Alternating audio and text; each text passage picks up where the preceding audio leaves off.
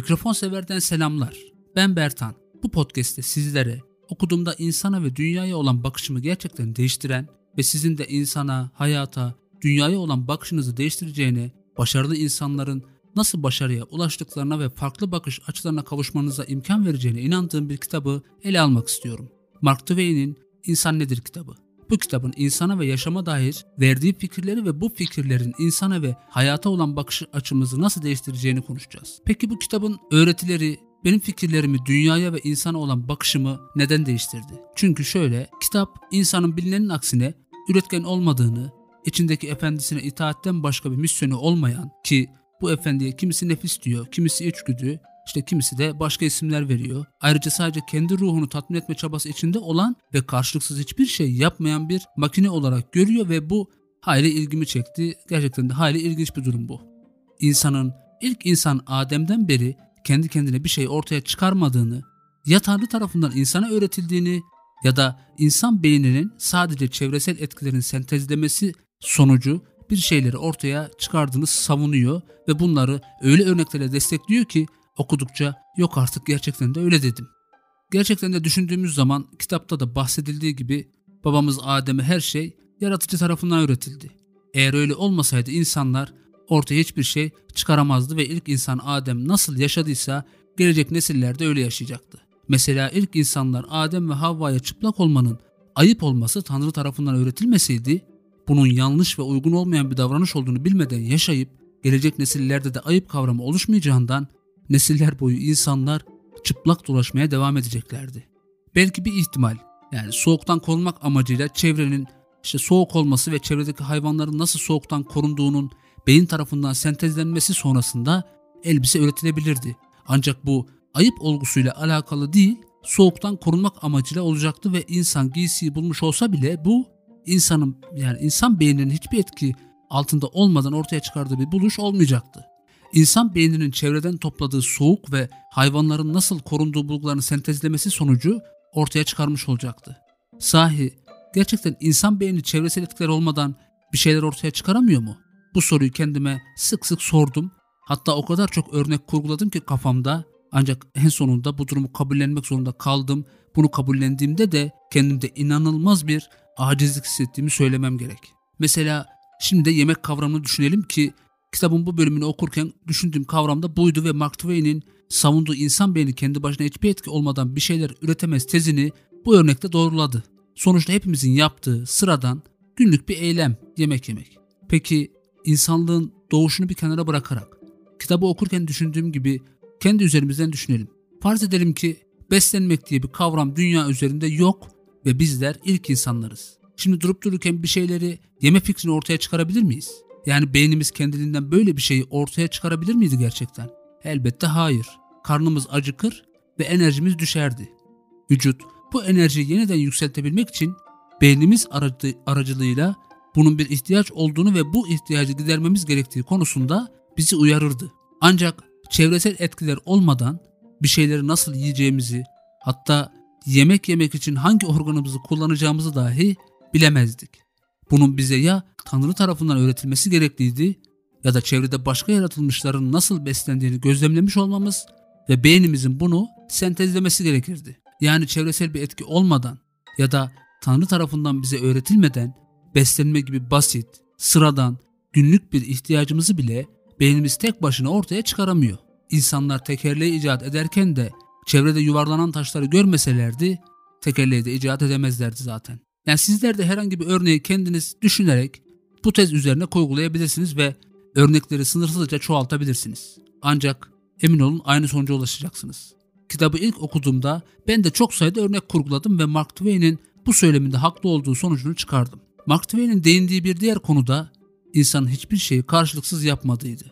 Evet, insanların bencil olduğu, çıkarcı olduğu biliniyor zaten. İnsanlar karşılıksız hiçbir şey yapmaz, karşılıksız sevgi yoktur gibi klişe söylemler var. Ancak yazar bu duruma öyle farklı noktalardan bakıp bu durumun analizini yapıyor ki sadece başkalarının değil okuyucunun kendisinin de ne kadar çıkarcı olduğunu yüzüne yüzüne vuruyor. Evet yazarın da dediği gibi gerçekten de en karşılıksız gibi görünen iyiliğin altında bile bu iyiliğin iyilik yapana sağladığı çok büyük çıkarlar var. Yazar bu konuda şöyle bir örnek veriyor. işte cebinde sadece 25 kuruş olan bir adamı düşünün. Soğuğun iliklere kadar işlediği bir havada evine gidebilmek için son dolmuş parası var adamın cebinde. Ancak tam dolmuşa binecekken yaşlı ve soğuktan titreyen evsiz bir adam görüyor ve son dolmuş parasını da yardım etmek için bu yaşlı adama veriyor. Şimdi siz ne düşünürsünüz? Yani dışarıdan bakıldığı zaman karşılıksız, böyle karşılık beklenmeden yapılan bir iyilik gibi görünüyor bu iyilik. Ancak yazar bu olayı parçalara ayırarak inceliyor ve aslında adamın bu karşılıksız gibi görünen iyiliği karşılıksız yapmadığını kanıtlıyor bizlere. Yazar bu iyilik yapan adam açısından bakarak adamın bu yaşlı adamı gördüğünde vicdanının sızladığını söylüyor ve eğer bu adama yardım etmeseydi eve gidene kadar vicdanı rahatsız olacaktı, gece uyuyamayacaktı ve yaptığı iyilikten ötürü sadece iyilik yapanların anlayabileceği bir mutluluk hissini yaşayamayacaktı diyor. Yani aslında adam sadece 25 kuruş karşılığında vicdanını rahatlattı, iyi bir uyku ve mutluluk satın almış oldu diyor yazar ve ekliyor. Wall Street'tekiler bu karlılığı görse kendilerinden utanırlardı diyor. Yazara göre insan her hareketini ruhunu beslemek için yapar. Hatta ruhu kendi çıkarına olan şeyi insana emreder ve insanın aslında özgür iradesinin olmadığını savunuyor ve insanın ruhunu beslemesi yazara göre insanın sağlayabileceği en büyük çıkardır. Mesela en uç örnek olarak annelerin evlatlarına karşı karşı olan sevgisini ele alacak olursak, anneler gerçekten de evlatlarına karşı tüm iyilikleri hiçbir karşılık olmadan mı yapar? Hani hep deriz işte ana yüreği diye. Yemez yedirir, içmez içirir, işte giymez giydirir anneler. Evet aslında böyledir. Dışarıdan bakıldığında gerçekten de böyle. Ancak anneler bunu yapınca annelik görevlerini yerine getirmenin huzuru ile aslında ruhlarını beslerler. Gene başka bir örnekle devam edecek olursak, yangın çıkmış bir yerde canını tehlikeye atarak bir çocuğu kurtaran birini düşünelim. Bu kişi çevrede kimse yoksa vicdanını rahatlatıyordur. Eğer çevrede birileri var ve bu durumu görüyorlarsa toplumun onayını almak istiyordur ve o kişinin ruhunu, o kişinin mizacına bağlı olarak bu iki durumdan biri besliyordur. Şimdi bu örnekten yola çıkarak mizaç demişken de Mark Twain mizaç konusunda her insanın mizacının doğuştan geldiğini ve farklı olduğunu söylüyor. İnsana doğuştan gelen tek şeyin de zaten mizaç olduğunu vurguluyor. Hatta insanların inançları, düşünceleri, kişilikleri bile sonradan kazanılabilir veya değişebilir, değiştirilebilir. Ancak mizaçları asla değişmez ve değiştirilemez diyor. Kitabı okurken bununla ilgili de kafamda nedense Türkler canlandı. İşte Türkler şamanizmden Müslümanlığa geçerek dinlerini değiştirdiler. Göçebe bir hayat yaşarken çevresel etkilerden dolayı yerleşik yaşama geçtiler. Ancak mesela savaşçı mizaçlarından asla vazgeçmediler. Yani tabi günümüzde hurra savaşmıyoruz ama en ufak olaylarda bile işte 82 plaka şurası olsun gibi söylemlerde bulunuyoruz mesela. Bu da bizim savaşçı ve fetihçi mizacımızın değişmeyeceğini, değişmediğini gösteriyor. Yani yazar bu tezinde de haklılığını sürdürüyor. Kitabın bir yerinden sonra yazarın söylemlerinde bir açık yakalamaya çalıştım ama maalesef başaramadım. Kitabı okuduktan sonra beynimizin gerçekten de bir şeyi hiçbir etki altında kalmadan ortaya çıkaramadığını ve bir şeyleri ortaya çıkarmak için çevresel etkilere ihtiyacı olduğunu kabul ettim ve ilk yapmamız gereken şeyin çevreyi daha iyi gözlemlemek, hatta üretken olabilmek için arkadaşlarımızın, ortamımızın ve içinde bulunduğumuz mekanların üretkenliğimize katkı yapacak faktörler barındırması gerektiğini anladım. Gerçekten üretken ve dünyada iz bırakmış kişilere de baktığımızda çevrelerinde üretkenliklerini artıracak faktörler olduğunu görebiliriz. İşte mesela Nikola Tesla 1870'lerde mühendislik ve fizik alanında ileri bir eğitim aldı ve işte Continental Edison'da çalışmaya başladı. Ya burada çalışırken de deneyim kazandı. Buradaki bilgileri beyni sentezledi ve yeni bir şeyler ortaya çıkardı. Peki Tesla başka bir alanda eğitim almış olsaydı ve Edison'la hiç tanışmamış olsaydı gerçekten de yine dünyayı değiştirebilir miydi? Evet belki değiştirebilirdi ancak bu enerji alanında olmazdı. Yani beynimiz çevremizde olan biteni alır ve bunu sentezler. Bu sentezleme sonucunda da ortaya bir şeyler çıkarabilir. En nihayetinde bir şeyler üretebilmek için beynimizi yararlı şeylere doldurmalıyız ve bunları beynimizin sentezlemesine izin vermeliyiz. Başarı ve üretkenlik kendiliğinden gelen bir şey değildir.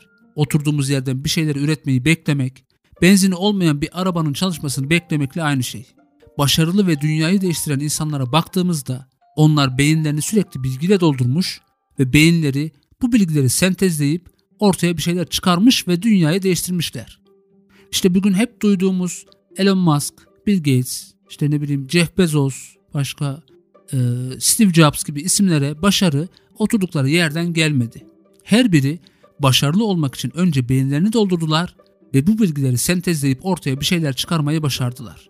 Ayrıca kitapta da bahsedildiği gibi ruhlarını bir şeyler üreterek ve toplumun onayını alarak besledi bu insanlar. Yani bizler de artık beynimizi üretkenliğe etecek ve ruhumuzu besleyecek olan o üretkenliğe bir an evvel başlamalıyız. Hem de hemen. Diyerek huzurlarınızdan ayrılıyorum. Beni Instagram'da Mikrofon Sever ismiyle bulabilirsiniz ve sorularınızı, görüşlerinizi ve önerilerinizi bana buradan ulaştırabilirsiniz. Başka podcastlerde görüşmek üzere. Hoşçakalın.